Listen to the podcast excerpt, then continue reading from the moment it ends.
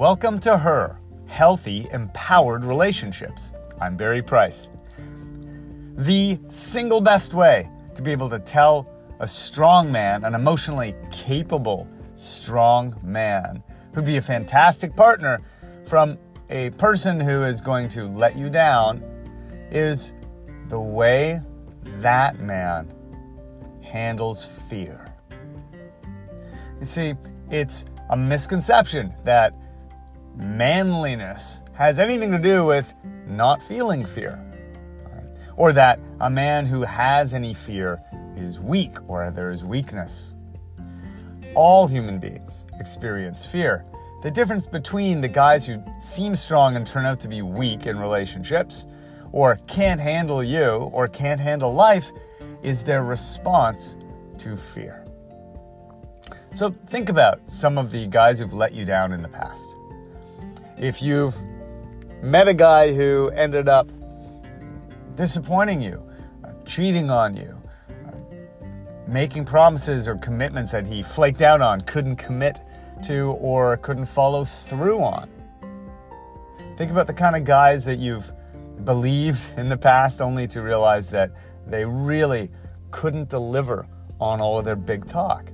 Think about the guys that maybe really wanted to please you, did and said all the right things at first, but then slowly withdrew from you, right? Gradually became uh, passive-aggressive or resentful. Any of these kinds of guys, underneath all of it, was always some sort of an inability to deal with a particular fear. It may have been that the relationship turned south the minute he realized you earned more money than him, or it might have been the first moment he thought you might be angry with him or pulling away from him, and he was too insecure about uh, feeling unworthy or fearing rejection himself. It might have been when things got serious about moving in or getting married or having kids. It might have been once he met your in-laws, or perhaps at some point he lost his job and he started to struggle with self-esteem, self-belief. All of these things that bring up fear. For a man, fear, often linked to self-doubt, can be the absolute hardest thing for him to dance with. So, if you think of the times you've been hurt most or let down the most by a man, it might even have been by your father, I guarantee you at every single one of those events, all those instances, if you ask yourself the question, what was he most afraid of? Then you'll start to trace back to the real reason he acted that way. But there's a second question that's super important that I want you to think about, and it's, how did he respond to that fear? Or another way to put it is, did he respond to the fear consciously or react to it? Reacting to fear is like the reptile brain's automatic fight or flight, or sometimes um, paralyzed response. So if he's afraid that he's not going to be good enough somehow, how does he respond or react? Reacting could be him starting to be critical and act like an asshole himself before you notice he's not good enough, starting to treat other people like they're not good enough. A defensive mechanism.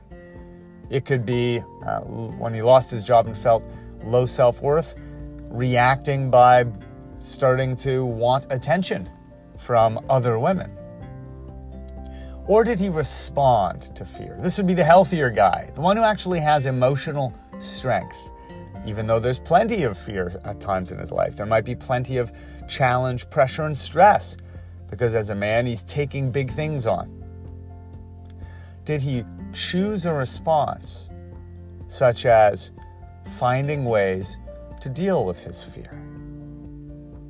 Men aren't often raised to be emotionally literate, so to speak.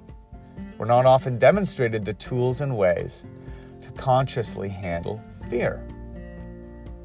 Some of the conscious ways men can handle fear are to get into healthy relationships with healthy males that we can have as friends, mentors, and guides, and to actually share about our situations. Not all fear and doubt is to be brought directly into the relationship. A man talking to supportive men or mentors, and often those can be professionals.